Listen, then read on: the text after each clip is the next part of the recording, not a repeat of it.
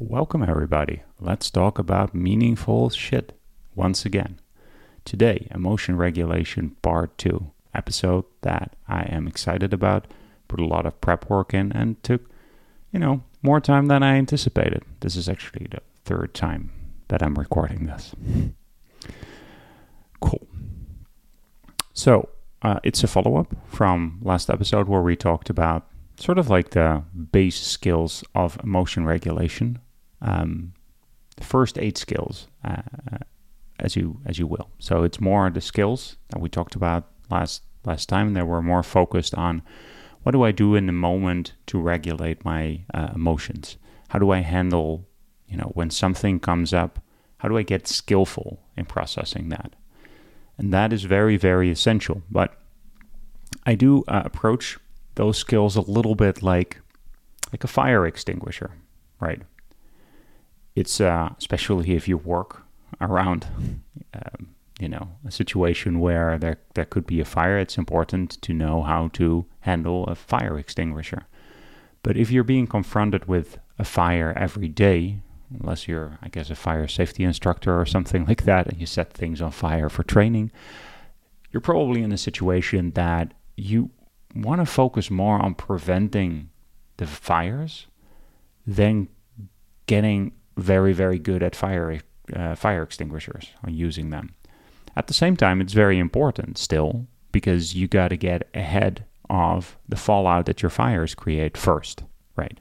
So this analogy might be getting confusing, but let, let me explain.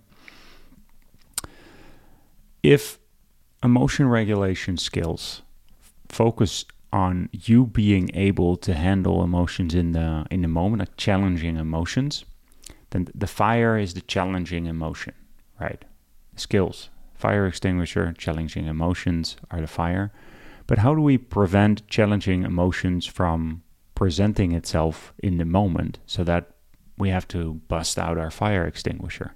Well, that's what we're going to talk about today.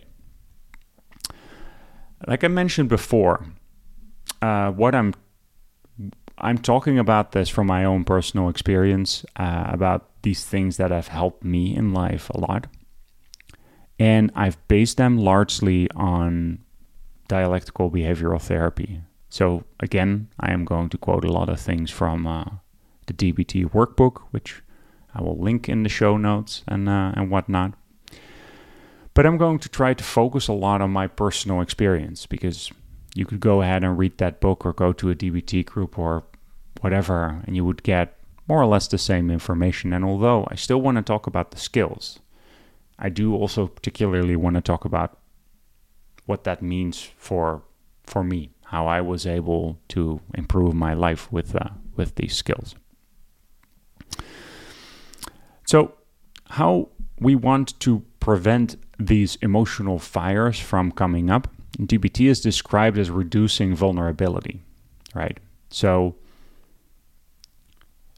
the vulnerability to the emotion being like something that creates a fire that is out of control, right? If you're cooking on your gas stove, you still want a fire, you just don't want it to be out of control.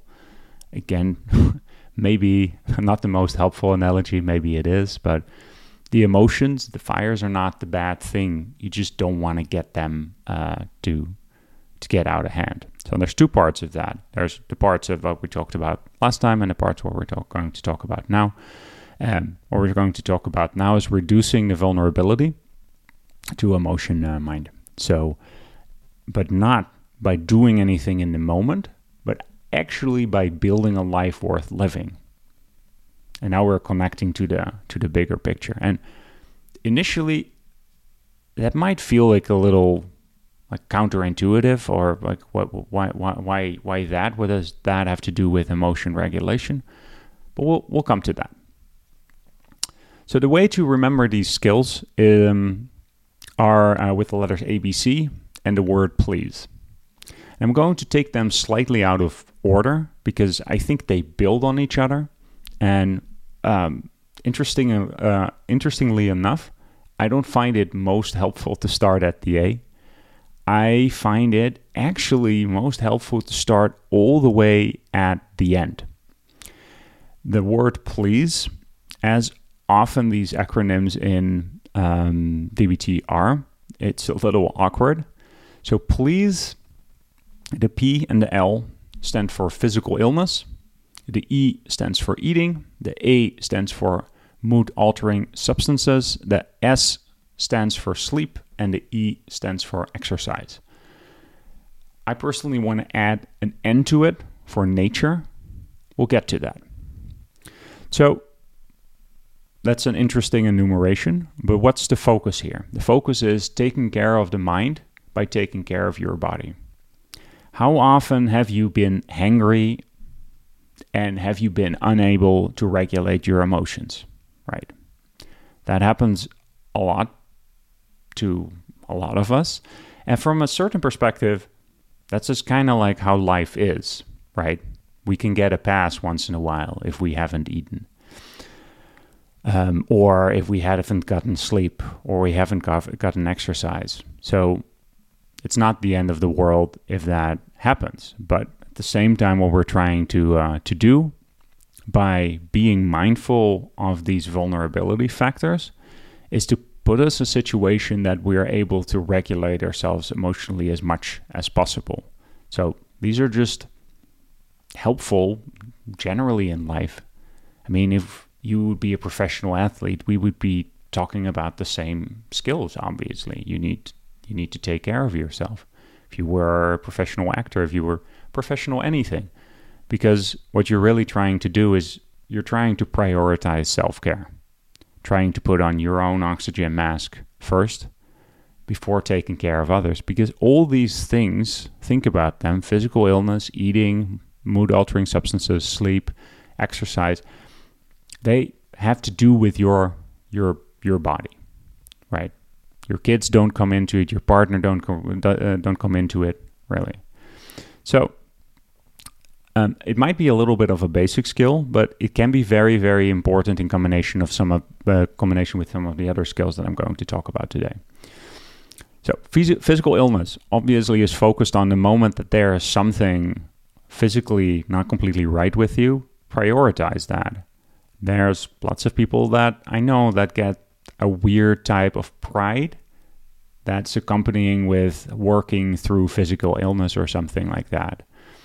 And it's just not not worth it.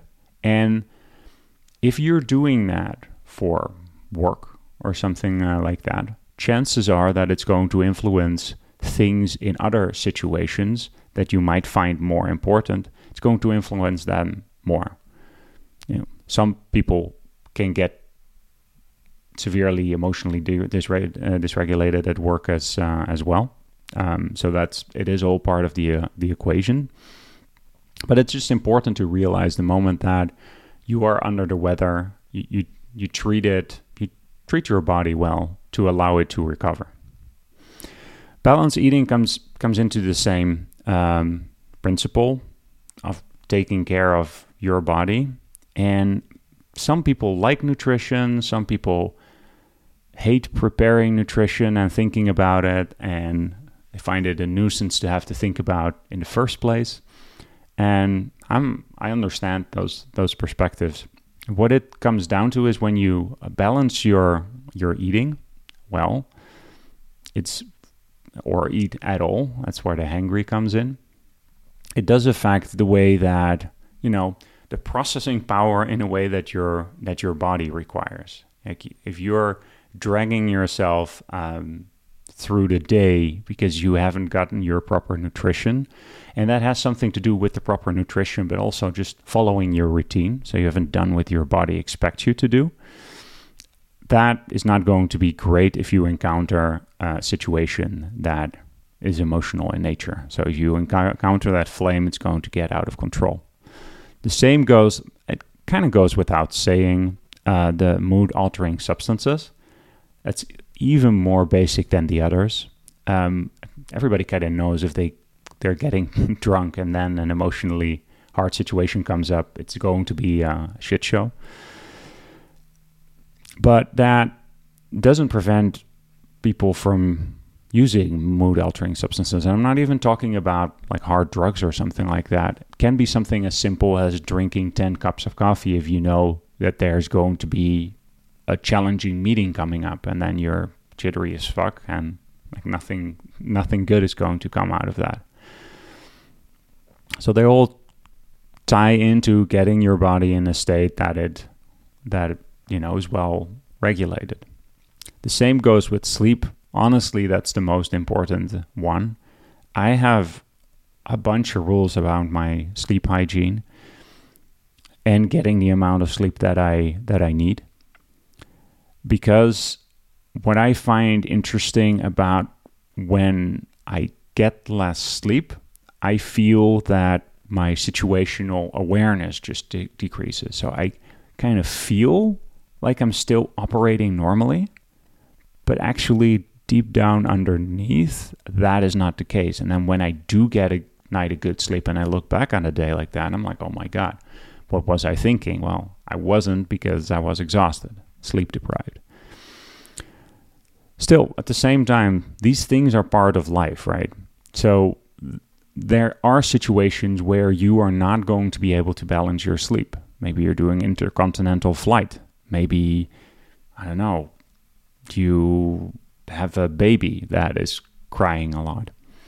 So it's the skill is not about if you miss one of these marks that is like um, a carte blanche to then fly off the handle.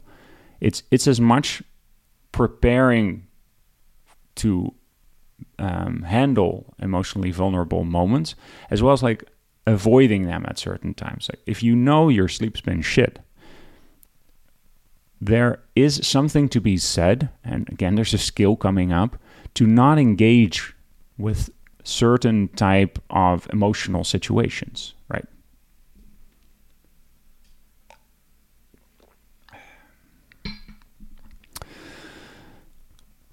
My rules around sleep are really focused on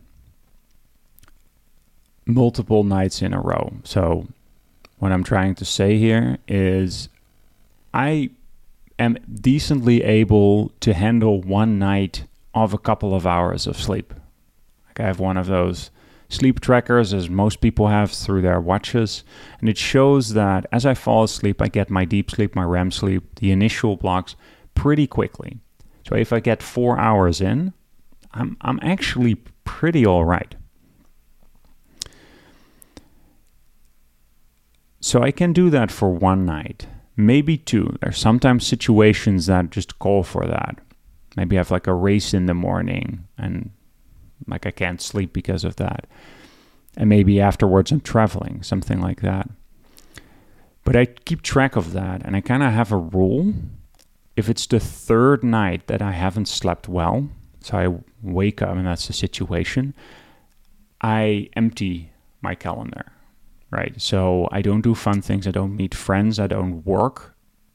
Any of these things, I I sleep. So I treat lack of sleep for a couple of nights as physical illness in a way. And you can argue that it is because the moment that that happens to you, your uh, immunity is going to be down, your resistance is going to be down. So it's actually really wise over the long term to do that. And we get to exercise. Exercise is very important for my mental health. And over the years, um, that has revealed itself to me. And I'll give the caveat as well that you can rely too heavily on exercise as well, which has happened to me in the past as well. So, about exercise, like there's one book that I read, which is called The Real Happy Pill by, I believe it's Hans Anders, a Swedish, it's not a doctor, but medical professional or something like that. Although it's not the most stellar read and it's really written from one perspective, and that is that exercise is good. He does do a good job in collecting various types of evidence uh, around that. Uh, and I'll pull like a quote from an NIH study that I'll include in the show notes. It's been shown to reduce depression, anxiety, and negative moods, which is what we're going for, as well as alleviate low self esteem and social withdrawal. In place of these negative emotions, exercise boosts self esteem and cognitive function. What the real happy pill talks about, talks about as well is how good it is for memory. And something that I like to drag in as well, and I honestly don't really know that much from it from like a you know professional perspective but um, it's something that i read somewhere someone told me but something about gene expression right and you can imagine this very well that like we we have dna in our bodies that expresses themselves depending on what environment we are we are in. How i think about exposing yourself to exercise like sort of on a daily basis exposes you to stress in a certain way because especially if you've been um, not not been exercising and you start you kind of notice how your body responds to that. It responds to it as something unpleasant it is stress it's hard it creates it actually uh, increases your stress hormones as you start exercising so in a way it's it's obvious that a lot of people want to avo- avoid it, right? It's it it makes sense, but there is something about exposing yourself to a controlled amount of stress. And one of the things that this book, The Real Happy Pill, talks about is if your cortisol levels, the stress hormone, at a certain level, and then you start exercising, they go up. But if you after you stop exercising, they get to a lower baseline. So, yes, you increase your stress, but in the end, you end up with less stress. So, I find that a really important technique because there's just so much benefits to exercise. So, it's definitely mental and memory. But then there's all the physical benefits that you uh, that you get if you do exercise in the right way and you challenge yourself. Um, then you experience you had growth in different types in your in your body as uh, as well. It's probably good for your sense of accomplishments and your self uh, self esteem and uh, and things like that. It grounds you more in your body. Um, I tend to be someone who is more prone to living in my head and ignore what's going on in my body and having like focusing on doing a lot of exercise like takes me takes me out of that you know headspace and puts me more in my my body and ends up getting me getting me more grounded and all the feel good endorphins that uh, that happen afterwards so i i'm very enthusiastic about it i think it's very essential to me there's a twist to all of these skills, really. The moment that you know about them, you buy into them, they can get to like sort of, and partially it's point of knowing the skill, but that can get a little bit into an excuse, you know? I haven't had my exercise, so I'm going to be a dick to you. I haven't eaten, so I'm just going to be, I'm going to snap at you. And again, this is, it's not m- meant to be used in that way, right? It does allow you to make the decision that you don't want to engage with a specific situation at, at a specific moment. That is absolutely true. But it's not, you know, you do not suddenly have permission to not emotionally regulate yourself because you're missing one of these checkboxes, right? Last point that I wanted to talk about is uh, nature. So, in the DBT skill, nature isn't really mentioned, but I think it belongs in self care. Um, I have another book that the name escapes me. Um, I'll look it up and put it in the show notes. That was written by a researcher that participated in a group that really dove into the reason that nature is calming to us. Uh, they tried to reproduce it in various different ways as well, tried to see why it's calming in the way that, that it was. And some of you guys might remember that during the Industrial Revolution, the amount of green spaces in cities, uh, there were not a lot of green spaces. And at those times in life you saw that uh, mental health of city dwellers like plummeted. So it is actually something very important. And if I remember correctly, it doesn't have to be a ton. I believe you get like significant benefits with like 20 minutes of nature per week and then, you know, some more if you do it every every day, but it doesn't have to be a huge time investment. Another thing that I remember from that book is that they talk about fractals. So fractal is a geometric shape uh, that has a fractional dimension and many famous fractals are self-similar, which means they consist of smaller copies of themselves. And a tree is like that, right? Um, how a trunk relates to a branch is how a branch relates to a smaller branch. There's a certain ratio there. And our brains evolved in an environment where there were a lot of fractals. So, in a way, we are really good at processing them. So good that it can be relaxing compared to staring at geometrical shapes, right? That you find in an urban environment. The same goes for the sounds that you get exposed to. We were, you know, evolve. We were all evolving with like bird sounds around and like wind and water and stuff like that. So exposing yourself to those noises and surroundings and visual stimulation uh, is very important to get to a to a regulated state. So ever since I've become aware of that, I try to take regular walks, especially in stressful days, and look at trees, look at plants, and like sort of lean into the fact that I believe that that relaxes my brain. And there's of course like um, psychosomatic, uh, or that's not what I mean. I mean, a placebo effect to that. So kind of because I believe it, I go stare at a tree, and be- because I'm doing that, I'm, I'm going to start to feel better.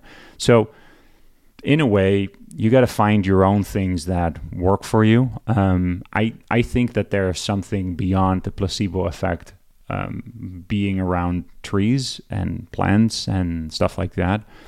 But you know, your mileage may may vary. But these are the things that have been essential for me. So if I focus on my self care, that I feel good about the nutrition that I'm putting in into my body.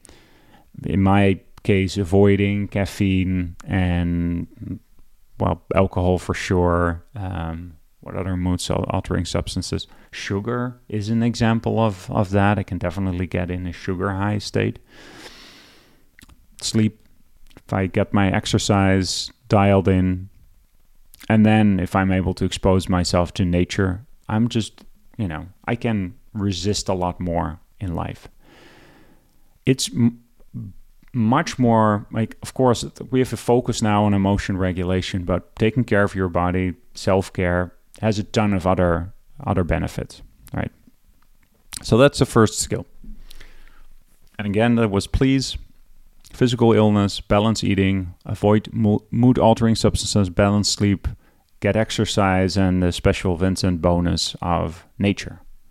So, as you plan your days out, if you plan your days out, and it's something that I recommend doing like on a Sunday as you overlook how your week is going to look, try to remember that. Try to like write this please skill, write it down somewhere, put it on your calendar for Sunday so that you're like, okay, let's let's make sure that I build in time in my day so that I can take care of these these things, especially if you're struggling with emotionally regulating in some situations, which you may be because you're watching this episode.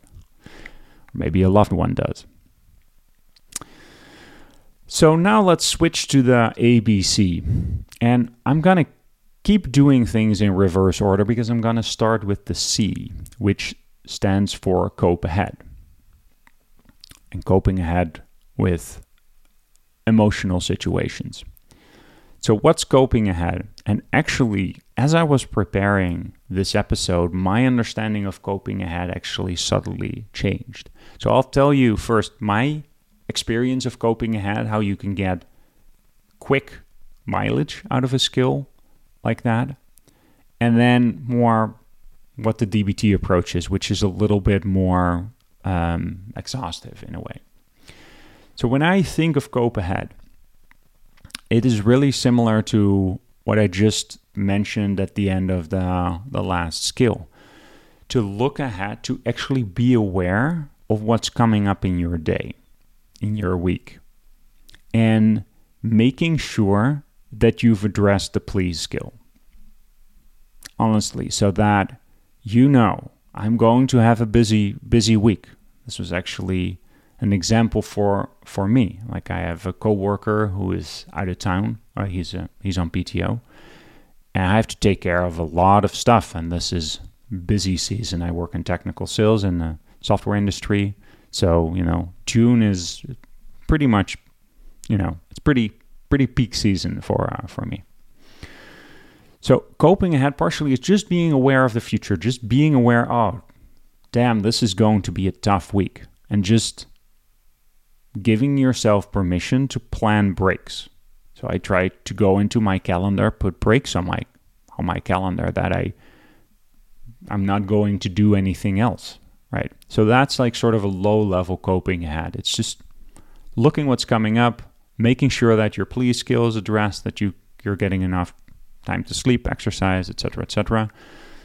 Very important, but just doing that is a, in a way it is coping ahead, but it's not particularly focused on handling one situation that's going to be very challenging in the moment. So if you look at the cope ahead skill as they describe it in uh, DBT, it's really focused on doing going through the emotional labor of addressing an emotional situation beforehand. And this is actually a sort of a cool trick because you might have read that, seen that other sources. The brain isn't that good in distinguishing between a situation that's actually happening and a situation that you're thinking about, right? If you are going to have, I don't know, a tough presentation at work or a demonstration or something like that, if you're thinking about that, how that will go, you're going to experience the emotions as if it's actually happening. But that's actually something that you can take advantage of because you're going to experience the emotions you're going to experience right? Like it's it's in a way you're doing a dry run of how that situation is and this is where the skills comes uh, comes in so first you want to elicit that state of really like being in that situation, right? Being in that problematic situation. I'm going to give examples later. And then you want to um, describe it very well. So you want to check the facts, or like try to be factual about what's going on, you know, in the environment, who you're talking to, or whatever, what audience you're standing in front of.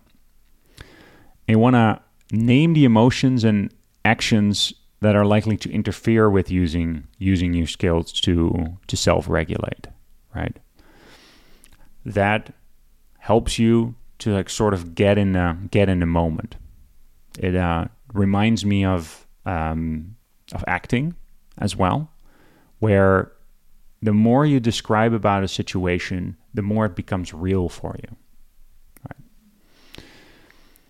Another, like the second step, is to decide on what coping or problem solving skills you want to use in the situation. Again, you want to be specific. Now that you're feeling that situation, you're feeling like your emotional urges where you're being pulled towards. Um, you want to write in, in detail how you want to cope in that situation and with your emotion and action urges. So anything that sort of like allows you to commit it to memory. And writing is very effective to that. Acting out can be very effective as well. I like to process through situations by actually, with help of, uh, of, of recording, actually going through the tough emotional situation, recording myself and, and looking that back. It's not something that I do very, very often, but I have done it and it's very effective. I often feel too willful to do it because it's such a pain in the ass to set all of that stuff up, but it can be very effective. Third step is imagine the situation in your mind as vividly as possible. Imagine yourself in the situation now, not watching the situation. And this is where you comes down to tricking your brain into thinking that it's actually happening. and then you want to rehearse these coping skills, right? So the beginning of the skill is this skill is a little bit more, you know, focused on the analytical part, describing the situation, deciding what the skills are that that you would wanna wanna use. Then more like inhabiting it, right? Like an actor in a way, setting setting up your scene, and then going through exactly what you can do to cope effectively. So you want to rehearse your actions, your thoughts, what you say, how you say it. It is like being an actor. Um, rehearse as well, seeing yourself coping effectively with new problems that come up. So this is also as the side benefit of talking yourself up. Like oftentimes in challenging situations, our mind goes to a place of, oh, I can't do that, and if if they say this, I'm just gonna lose it. And no, you can be like, if they say that or do that, I'm going to have a strategy for that. I know that that's a risk and I'm going to have a strategy. Right. And rehearse as well coping with your most feared catastrophe. Right. So often these situations have some kind of risk, some kind of threat of something happening that you don't like. Right. It can be very advantageous to really lean into that and give yourself some time to really like create a great doom scenario. The the worst of the worst, right? And I often think of that in in context of asking for a raise, which is something that people find hard, and then actually be being fired on the spot. That's probably probably the worst catastrophe. Say from an asteroid hitting your your building or something like that. Last step in this skill is to practice relaxation after rehearsing. So that's because you want to like sort of reset emotionally because you've just been in a scene as as you will um, if you will and it can be important to have to reset emotionally from that to it's the same way actually as you would do as you if you actually had something stressful happen happen to you. It can be very important to have your own relaxation techniques that you know work for for you. For me, it's often like that's that walk that I was talking about. It's deep breathing uh, as well. Progressive muscle relaxation, where you tighten muscles and then relax them, and do that all over your body. Um, but yeah, deep breathing is always is always available. Splashing cold water in your face, like what whatever um, whatever really works for you for you.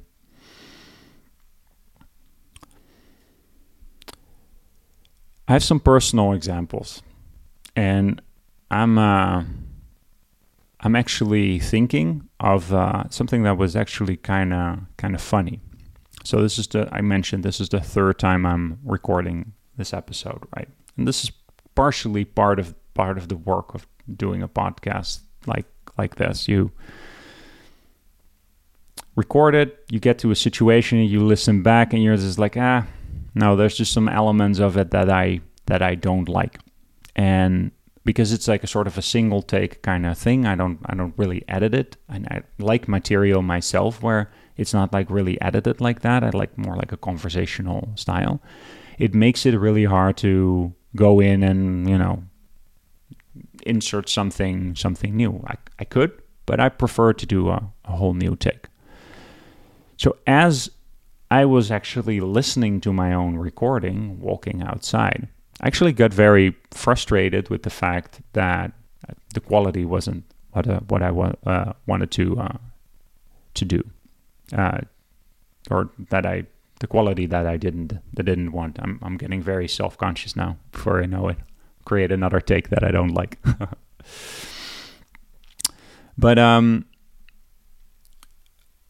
that created in me one of these situations where I realized that when I'm going to engage in like a creative endeavor, uh, is that I need to cope ahead with the situation. That when I'm done with the creative endeavor that I can be frustrated. I can be, you know, um, you're putting a lot of effort effort in it. In this case, like I get up really really early to do it, but I have like you know work goals coming uh, coming after. But I can go through that situation where I can describe. I just described the situation to you, recorded something, listening back to it, realize that I made some some mistakes, some editing mistakes, or I don't do a lot of editing, but audio video syncing uh, mistakes. Uh, won't bore you with the details. That was the situation. So the problem solving skills in this situation that I would wanna wanna wanna use is to slow down.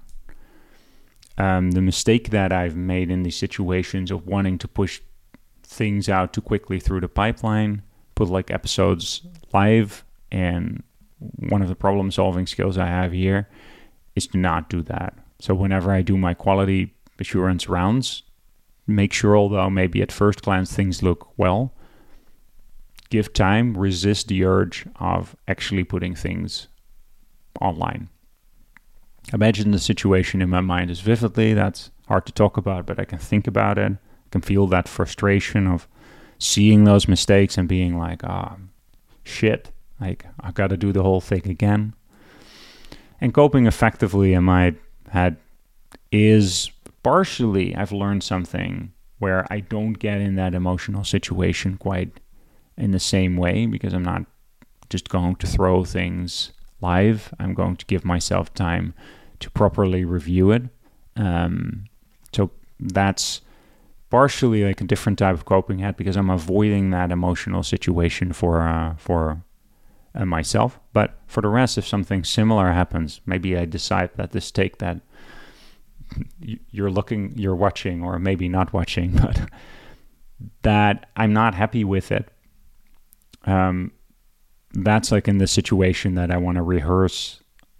Is that it's it's like maybe the worst situation is actually that I didn't record well you know the video is not being captured correctly or the audio that's going to be really uh, frustrating as well. But as i'm doing that i'm like have skills for for all of these right? Skills involving being like okay well if that if that happens i'm i'm just going to invest more time in it. And every time that i do a take you know the material is going to be better anyway. So if that's how it has to be i can i can live with that practicing relaxation after uh, rehearsing. Um, that's that's kind of hard to do on uh, camera. I can do a couple of deep breaths.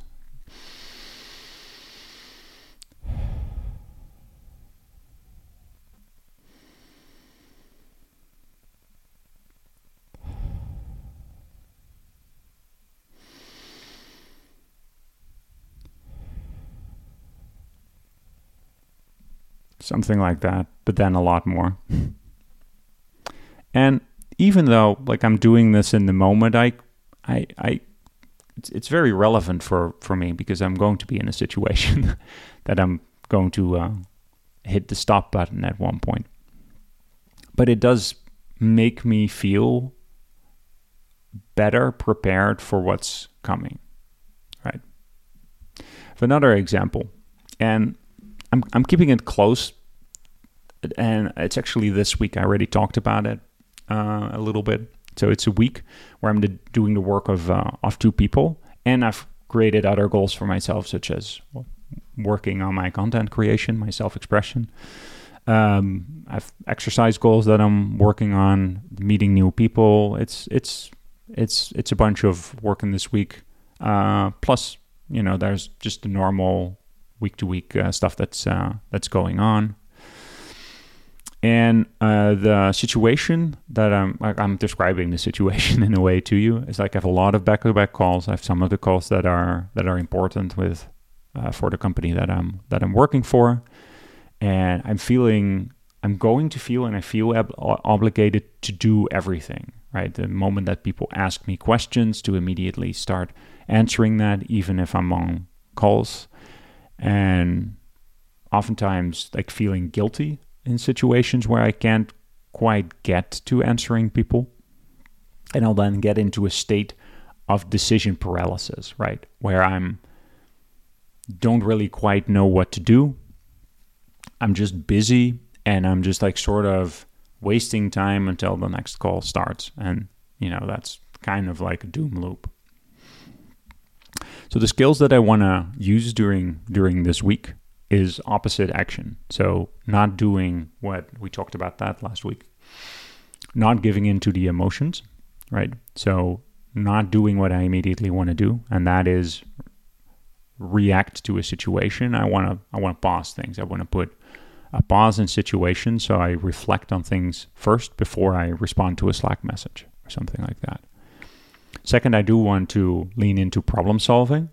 If it is something that after I've reflected on it, I feel like I really have to uh, to do, I, I wanna I wanna solve it in an effective way and not like blow it out of proportion.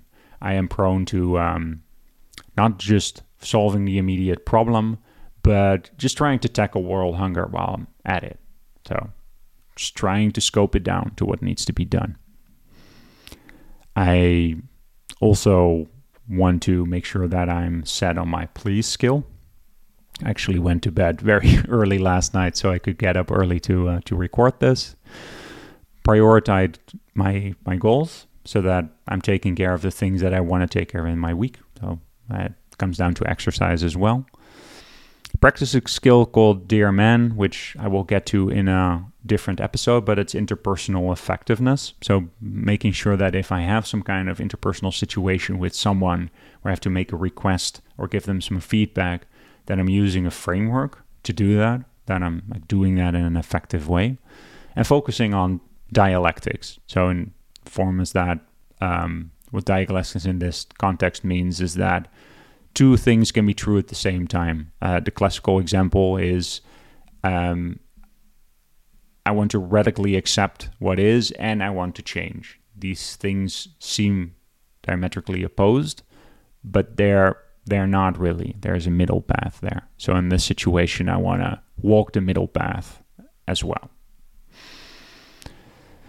So that was the problem solving skills that I want to use imagine the situation in your mind as vividly as possible. The funny part is like I'm kind of like in it right right now. I'm in the middle of the week now. It's uh it's a Wednesday morning, 6:12 a.m.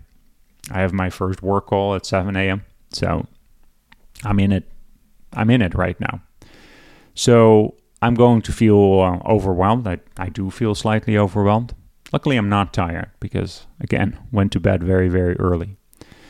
Uh, I want to hide, procrastinate, act unskillful during downtime in between meetings, and want to snap at people, uh, at those around me. So that's that's. I mean, usually when you go would go through this skill, it's more focused on getting in that emotional state, right? Again, like an actor entering entering a scene. So I would take more time to really imagine that. Like that's not that interesting to look at or listen listen to. But you can imagine how that how that is again going through what are going to be the exact problematic problematic things that are going to happen. I can imagine having had like a, a hard call that was challenging for for me with an important prospect or something like that. And just wanting to waste away that half hour doing things that are not actually important. I can like sort of like feel that situation because it help, happens to me a lot. And then I can like reaffirm or get back into rehearsing effectively with that to really focus on the fact that I don't want to react to things. I want to put a pause in that and I want to focus on the things that I've put on my calendar, which can involve taking taking a break you know, making sure that I eat at. Uh, I rarely eat at exactly the time that I that I planned, but I do focus a lot on that my nutrition is good and that I take as much of a break. Like I don't eat at my desk, for example. So I this rehearsal step in this case is a little a little like dry. I just like went through it. Um, it's in a recording like that's a little bit hard to to bring across but think of your own personal example and how powerful that principle can can be, right?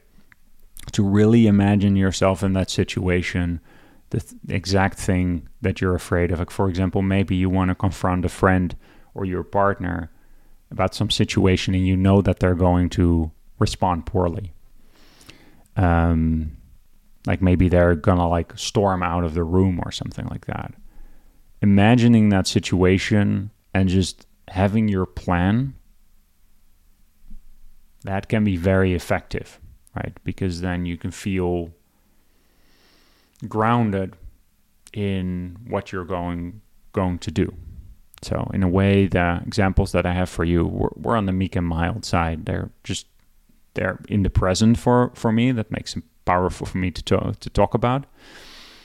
But you can use this very effectively against like more crisis type of activities as well, or confrontations, or whatever whatever it is. Um, things that are related to like serious serious stuff in your relationship, for example, that you know is not going to go over well. Yeah, so that's the cope ahead skill. We have two more skills on my list. And in a way, the C skill, so the coping ahead, and the please skill, they're a little bit more in the ballpark of the skills that we talked about last time, right? They are still pretty decently like in the moment. They're they're preparing for um, reducing your emotional vulnerability, but they're they're kind of still like all short term kind of things. Like the examples that I talked about is things that are going to happen in my week. I would say that the um, A and the B skill are more long term, and that's also why I sort of took them out of uh, out of order. So I'm I'm going to tell you what the A and the B stand for. The A stands for accumulate positive emotions, and the B stands for build mastery, and they kind of bleed together. And why is that? So, accumulating positive emotions is focused on in order to um, reduce your vulnerability, you want to make sure that you ground yourself in positivity. Not toxic positivity, but positivity nonetheless. There's short term focus there, and there's a long term focus as well. The long term focus on if you're long long term focusing on making sure that you have positive emotions in your life, bleeds into building mastery as well because um, they're they are related, and I'm gonna take you through that.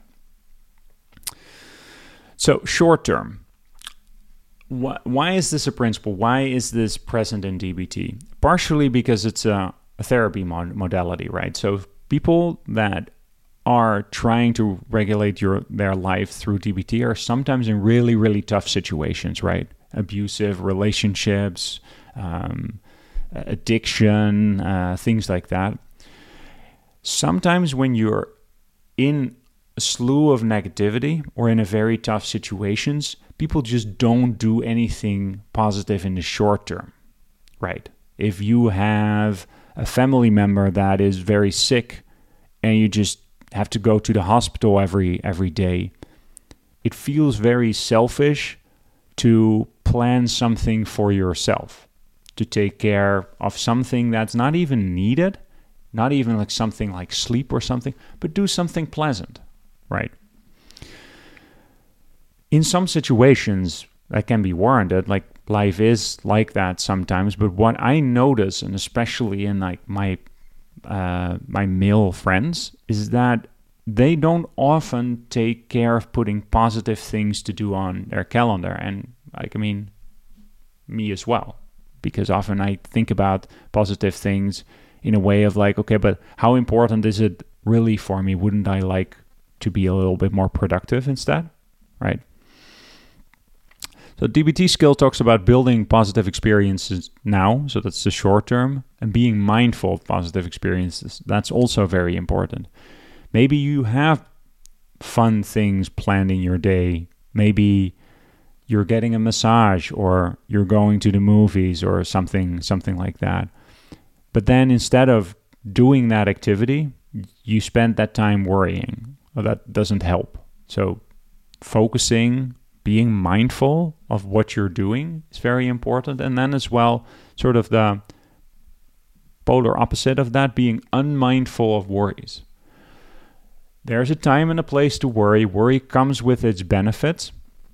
But as you're building positive experiences in your day, in your in your week, it can be very advantageous to the moment when you're planning positive experiences to really commit to that being a positive experience and not having worries take over. There's going to be a time to worry. There's there will be there will be a time for that.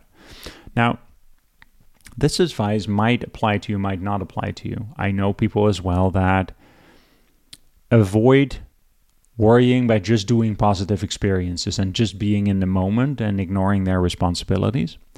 Um, tends to not be the case. I see that less than the other way around, but do reflect on that if you're one of those people. Uh, maybe for you, the solution is not to plan more fun stuff?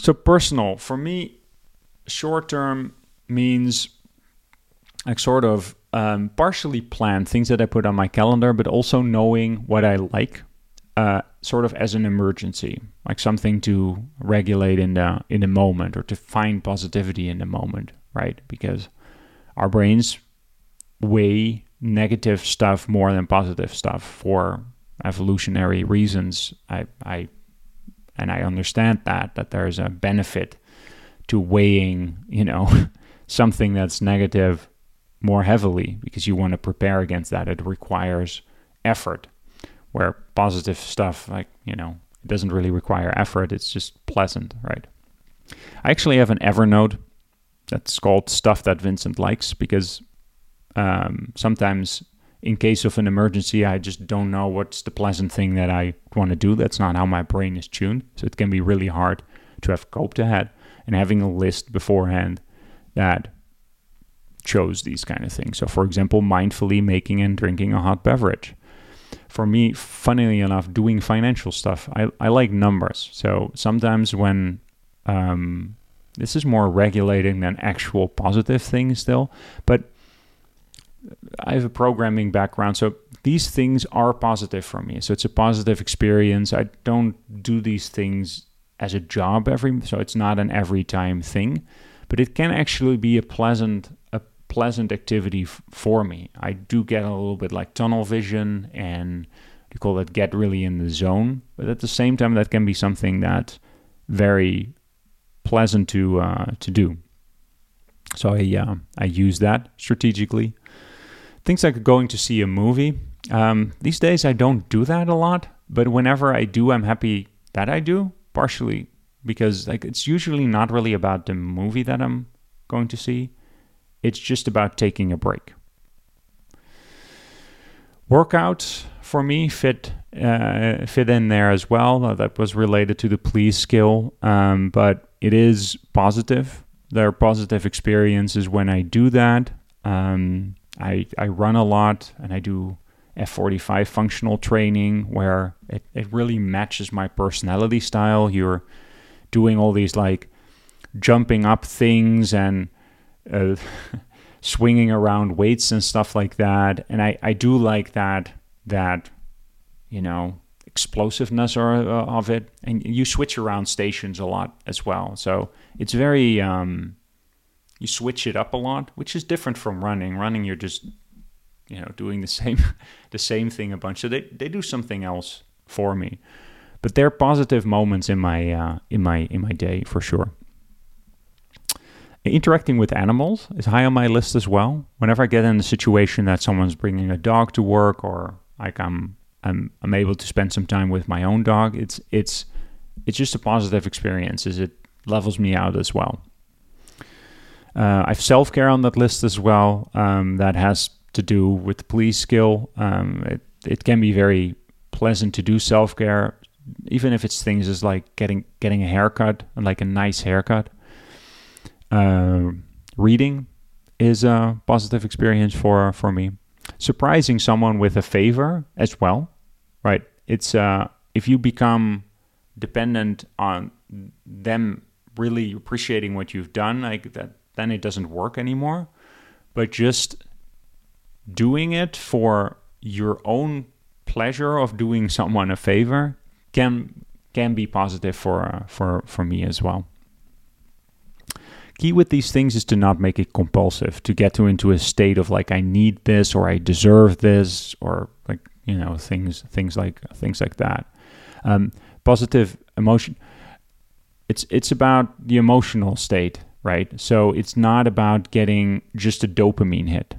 So for example, you can all, otherwise revert to like vegging out and doing non-restful activities, and then you can just that's not that feels pleasurable in the moment, I guess, but it leaves you agitated. Like scrolling on social media is a good example. Uh, playing games on your phone, oftentimes reading the news, um, things like uh, like that uh, watching pornography in a in a in a way like that. In the moment, it seems like positive and a good idea, but generally afterwards, um, there there's downsides to uh, to engaging uh, with that. So I these days avoid all of all of that. Like you never escape completely from reading reading the news, right? But um, almost completely. And I do have stints of that. I play a game on my phone, but I tend to delete them pretty quickly because they're not really positive experiences. They're dopamine hits. It's like it, it does create like um this little blip of pleasure, but in the long term is like more dragging you down the other way around. And your mileage may vary, right? Then there's the long term part, and this is where building a life worth living comes into uh, comes into play, right? So the main reason I read this very fascinating book by Gabor Mate uh, in the realm of hungry ghosts about like hardcore addicts that he worked with. The main reason that addicts stay addicts is because they don't build a life worth living. So they are in a situation that their past their past sucks, is traumatic. Their present is barely bearable and their future is bleak. So in that situation, yeah, it kind of makes sense that you stay in an addiction because you've got like nothing really going on for you that much. If you're building a worth a life worth living, I also think about it of egoic versus egoless, right? There's I'm not a hater on ego. I think that that's a very essential part in life. That's like sort of the existence that we find it, uh, ourselves in. We have to be selfish to survive. Survival is optional. That is that is true. Um, clinging to survival is something that you can stop doing. But I, do feel that we've have a, a purpose of taking care of ourselves and ensuring our survival as long as we can. We're kind of programmed for that. But there is egoless stuff, altruistic stuff that you can hang into or lean into as well. So instead of asking, What do I want from life? a more powerful question would be, What does life want from me? which is a quote by Eckhart Tolle. Right? So not just focusing on what do I want, what do I deserve, but more like where can I, you know, through which way can the universe um, work through me? Right. What skill set do I currently have? What set of ambitions and passions do I have that create some kind of value, the value that I want to create? I know that note that all of these are they're not absolute they're, they're preferences of, of you. So that means that you can't or you you you can if you if you want to, but I don't recommend you get very um, self-righteous about those things. I'm doing these things, and other people no no other people do what what other things what other people do, and I mean this is a little bit of a tangent, but I feel like I mention it often, and I'll mention it again. if you're doing, if you're working on yourself, you're going to see a lot of people that are not working on themselves. If you're spending time practicing these things, learning about emotion regulation, interpersonal effectiveness, and your family might just still be doing the same thing. And that doesn't feel fair, and maybe it isn't fair, but it ultimately still creates a better life for you, even if you have to be the one that builds up all the skills. So the fact that other people aren't doing it, again, doesn't give you a carte blanche to then act out and do whatever, right? Hold yourself to your own standard. Don't compare with with other people how well or how bad they're they're doing it. It doesn't matter. It's about your preferences, the things that you want to grow in, not what other people are are doing. The later you get to life, the m- more important that seems to me to get because you want to be chipping, you want to work on things that build you into a direction that you want to go to. And, and this is where we get into the long term, the building of life worth living. Because really what we're going to talk about is just we're going to back we're going back to the episode values about values. Right? Really, when we're talking about long-term building positive emotions, it's not about getting more pleasure, getting bigger cars, getting more sex, getting more money, getting because these are all fleeting things. It's fine to have these things and we need these things and etc. But it's they're more related to dopamine hits. They're more like blips that short term in the moment motivate you to do something, but they're not the type of things that come from work that is important to you. If you're talking about like getting money, that's work that's important to someone else because that's where you're getting paid for it.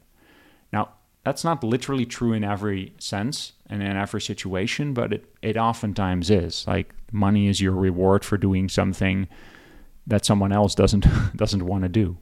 Um, and I'm not trying to be bleak in a in a way. Just trying to focus on like where these stimuli come from, and the things that are most important in life, I think, do not have those dopamine stimuli attached to it. There are not instant gratification things. This is where the long term stuff comes uh, comes in. So there you want to avoid avoiding. So not do the things that you know that you want to be doing. Identify the values that are important to you. Uh, go back to my episode about why values are so important and how do you do that, and work on them. Right. So these are the things where you're chipping away at something that's important to you, to you, not your mother, not your partner, not your brother, not your friends, not your pastor, your rabbi, your guru, your imam. Like you. Just if you look most deep inside yourself what what are these things? And if you don't have these things that's completely fine. Um, i feel you. I've i've 100% been there. Um, but then that's that's your work at that moment. Because these preferences they don't magically appear. Like some people really refer to it as like their innermost things that were always there and blah blah blah something something like that. And that can be their experience and that's wonderful if you have something like that. But for a lot of people like for myself as well it's actually been work to cultivate. Like you have to try little bit things left and right to see what like gels for you what are the things that you can you can stick with right so it's really focused on um, it's really important to keep to keep working on that. Um, making small action steps towards your goal, towards the person that you want to be. And first, before I tell a personal story about that, like why is this important? What what what does that have to do with emotion regulation? What I very clearly notice, and this is, I believe, the reason that the skill is is is here where it is in DBT as well, is the moment that you feel like a fulfillment, you feel on being on on your path. That creates so much more calm in yourself that you can handle a lot more shit that's being like thrown in in your direction if you if you know what I know what I mean? So it just creates more resilience because you know that you're doing you right. You're taking care, the self care part, and you are growing in the way that you want to be growing. You're doing the things that you want to be doing, even if there's no monetary rewards, if there's no like all these these things, all these common things that people normally normally tell you. Um, I have to caveat that immediately. So I'm I'm like in my my early 40s, and leaning into things that don't get me like that much of societal um, uh, support, or maybe I'm not saying that right, but not doing exactly what society drives me to do is appropriate for my um, where I am in life. Like I have a, a career that I've built up over the years, and and that uh, allows me to to live a comfortable life. Like in a way, I've built up a lot of skills. And although I'm not doing that right now, I could be coasting. Right now, I'm working for an early, earlier stage startup kind of company, so that's actually a lot of work. But I'm getting to I have a skill set that allows me to take back more of my time. Like I can provide value for others really quickly with my experience, which gets me monetary rewards, which allows me to focus on the th- like take back my time and focus on things that I wanna wanna focus uh, on, which I don't always do, but because I'm partially still sucked into doing the things that other people want me uh, want me to do. But the reason that I'm telling that is depending on the phase of life, you do have to focus on getting your base needs met. And that can be very complicated, right? If you're an artist and uh, you're in your 20s and your your soul as an artist like what do you do? Do you first focus on your art but then you know you have you have no pot to piss on you're just poor and broke? Or do you do something where you do what society wants you to do? You become like a stockbroker or something like that. You make a bunch of money and then you do what you want. The answer is it depends right? I have um, one of uh, one of the guys that I did um, backcountry skiing tour with.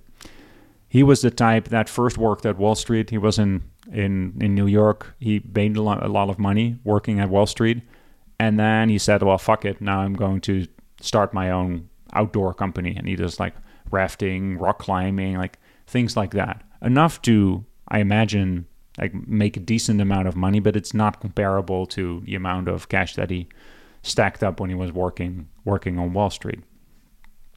So th- the answer is just it depends. Um, how, how I like what I've gotten taught, and that's just one perspective, is that it is very important to have a skill set that you can fall back on in case, uh, in case of needing it, like something that you can do for society that's valuable, even if at times you don't really do it that much. And you see that a lot in, in people that, for example, are like medical doctors or psychologists or something like that, that are more diversifying into like public speaking and writing. Um, they don't really want to keep doing their job because it's draining, but it's it's always still there in case they need to fall back on it. So from that perspective, I am uh, in the camp of yeah, in your early life focus on these things. But then again, you know, it all it all depends, right? But the main reason that I'm going on on this tangent is that I want to underline that there's two sides of the coin that you have to choose carefully.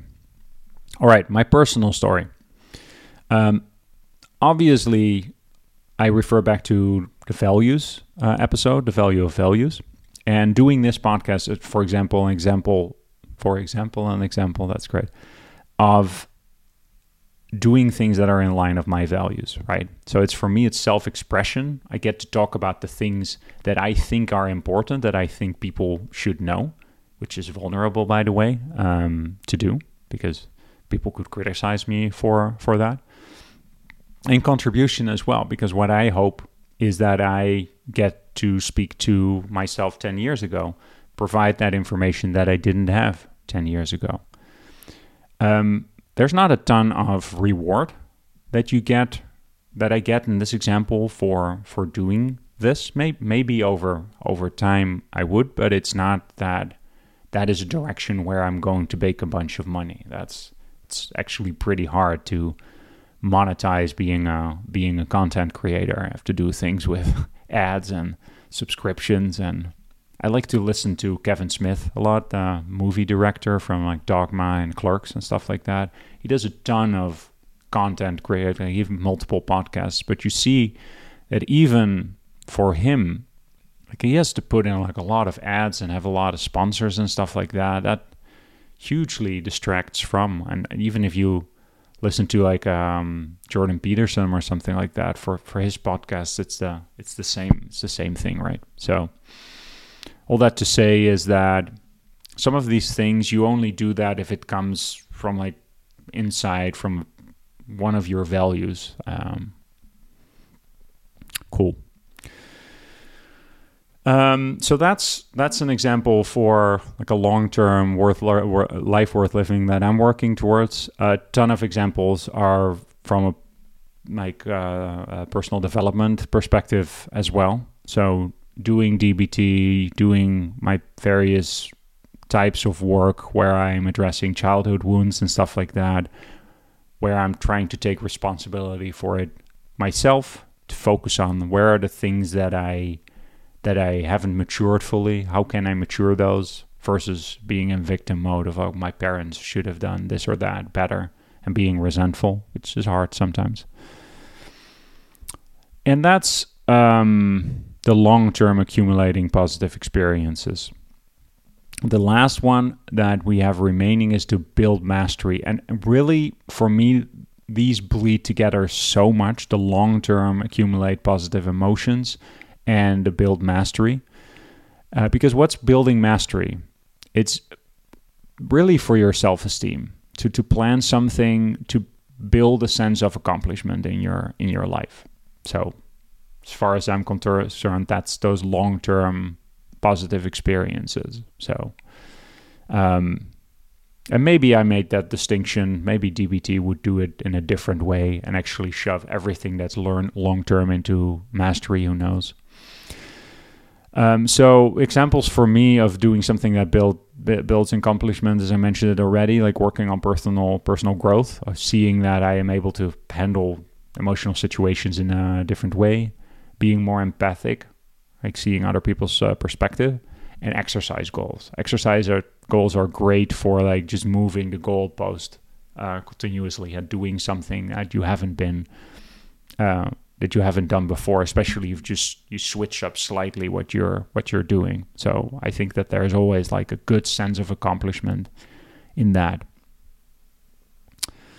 So build mastery is focused on planning in your day to do something every day to build that sense of accomplishment, to find whatever value you feel is important and put effort into that. Planning for success, not failure. I see that often um, in people that have a lofty goal, but then know that they're not going to actually do the things in a way so they want the outcome, but they're not really on board with doing doing the process or planning for that process. So planning for success means doing the things that will get you there versus setting you up in such a way that you keep failing over and over go uh, um, over and over again. So that means starting starting small and uh, an example that I have, uh, I've multiple times in life tried playing the guitar, and in this case, this is not something. If I just look at my values, that isn't strong enough in in me. It doesn't vibe enough with my personality. Maybe sometimes in the future, but what I've noticed when I did that is I would create goals that were more related to doing things that were outside of my capacities. I just wanted to be like a really good technical guitarist instead of having a simpler goal of playing songs with like one scale, two scales. And it's hard enough because you have to switch and you have to keep measure and stuff like that. Um, but I didn't plan for doing something like I didn't plan for something that I could actually be successful at in like a span of a couple of weeks. So then, like, sort of, you at one point just lose interest because you're trying to build up to something, but you're playing something that's so difficult that you play it at one eighth the speed and and you're not consistent, etc. It doesn't it doesn't really work. So you have to make the difficulty like you have to dial it way down to to get somewhere. Doing the thing is more important because you never know what it's going to turn out uh, into. Third step here is to gradually increase the difficulty over time right? If it is too difficult, do it something that's a little easier. Plan that, and and um, for me, example is this is the third take of the recording, and one of the things that I made easier on myself is more notes, so that I don't have to think about these things in the in the moment, and take out things that I didn't think that worked uh, worked really well. Step four is looking for a challenge. So if something is too easy, try something harder next time. So that's the polar opposite of the previous previous point. So um, I think build, building mastery really speaks to itself, and it's another one of these interesting ones that's that's in the DBT skills here, where it's partially focused on um, again. Remember that a therapy modality is focused on people in all kinds of like phases of, of life and proficiency. So it can be, uh, for me, it, it seems pretty obvious, right? Like for me, that is not that surprising to me that you have to build mastery in order to be resilient uh, for the rest of life because I just kind of know if I don't do that, I, I get crabby. I kind of it's the same thing with with exercise. At this point in life, I just know that it's part of the upkeep. And if I don't work on mastery or like sort of doing what the universe wants me to or whatever, or you can frame it in it if that makes you heave in the direction of like f- focusing on what your preference is that you do not really have a lot of incentive uh, from the rest of the world for. Um, that is very essential for just feeling feeling good for self-esteem. It reminds me of that book that that guy wrote about the 10,000 hour rules that you have to do something for 10,000 hours and then you become proficient at it. Um, the main thing that I relate to there is like the aspect of deliberate practice that he talks about.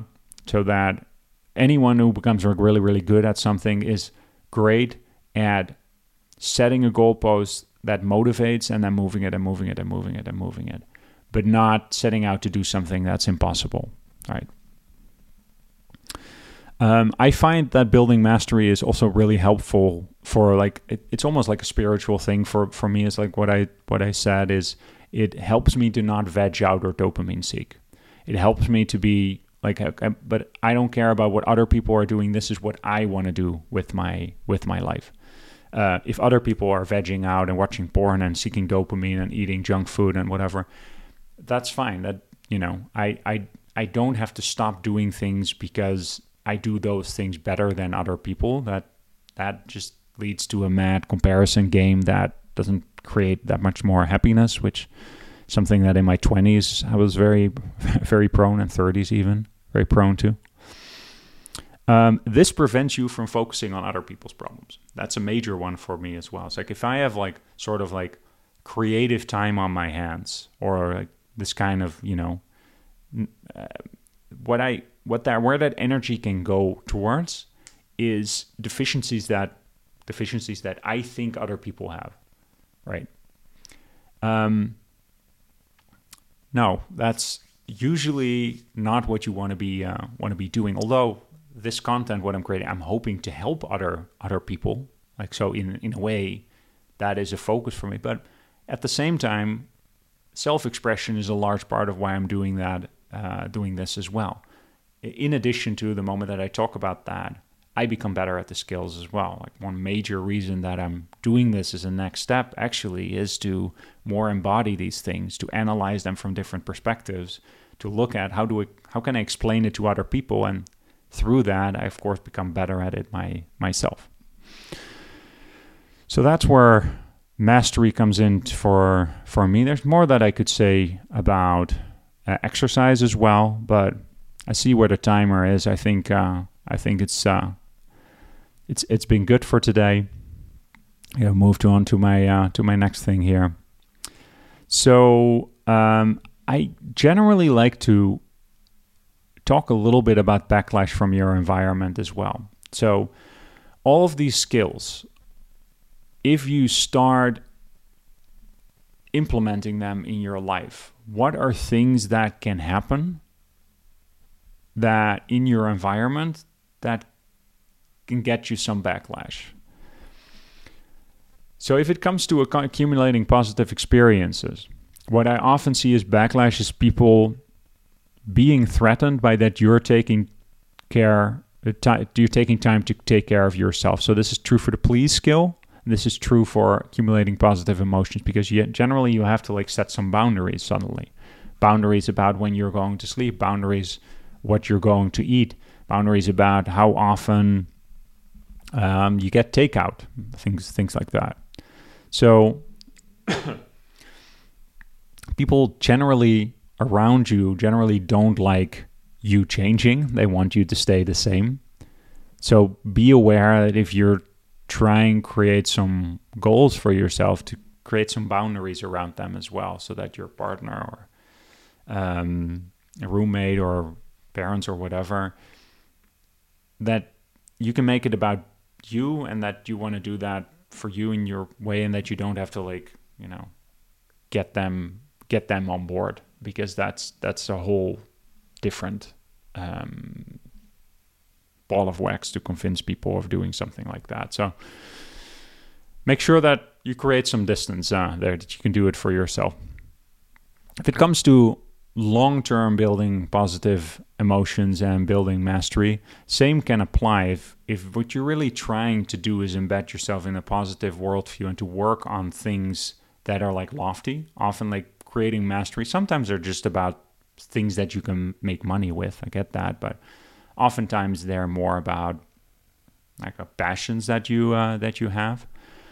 That can get you a lot of backlash as well because your environment might uh, point out that you really have to get that get that raise or get that more money or we want to move to a better place or your kids need, this that or the the other thing. And and that's that's true um, that there are other priorities in uh, in life.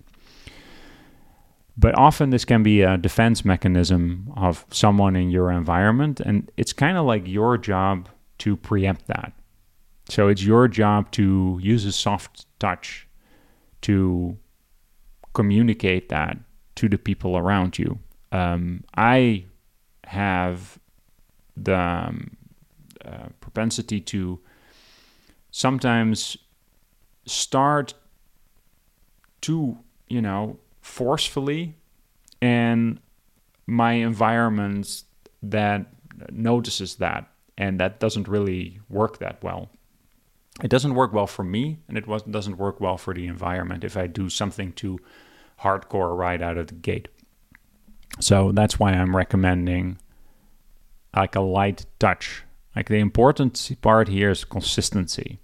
It's not like it's like marathon training, right? Like you don't get to a state of marathon training by running a fuck ton in one week and then not doing anything else. Now, it's about consistency, and then it's it's it's more important to do something every every week rather than just everything in one concentrated effort. So, you know. Um, so the way that actually these skills are oriented, they are already oriented in a way that you do things with a light touch, and the light touch is great to prevent backlash um, because your environment can get used to it. Coping ahead is not a skill that I foresee you getting a lot of backlash from your environment from. It's pretty straightforward. It's also pretty contemplative and something that you do by yourself. If someone is close around you and you're you're doing this out loud or you're talking about that, it might raise some some eyebrows, but it's not particularly threatening to anyone, unless you're coping with a situation that involves them directly. But in which case, don't do it around them. Okay, so I've talked about the backlash from uh, from your from your environment. Of course, throughout this podcast, we've been talking about decision making, things that allow you to make the decisions that make you happy happy in life. The link here, I think, is pretty uh, is pretty clear. Um, uh, as I talked about in emotion regulation part one, being able to be well, well regulated has a lot to do with your happiness in in life. If if you're unable to regulate in the way that you you want to, you get like sort of stuck in a pattern that you don't want to get stuck in. And this emotion regulation helps you very much to, you know, rise above, get like peace and calm and quiet to take high quality uh, decisions. So that all is part of um, part of the same theme of things that we've been uh, talking about.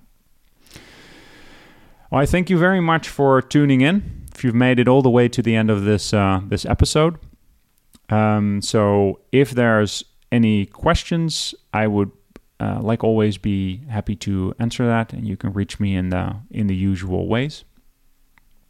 But for now, I uh, I thank you again. This was Vincent for the Meaningful Shit Show. And thanks for joining me and uh, talking about some more meaningful shit today. Bye.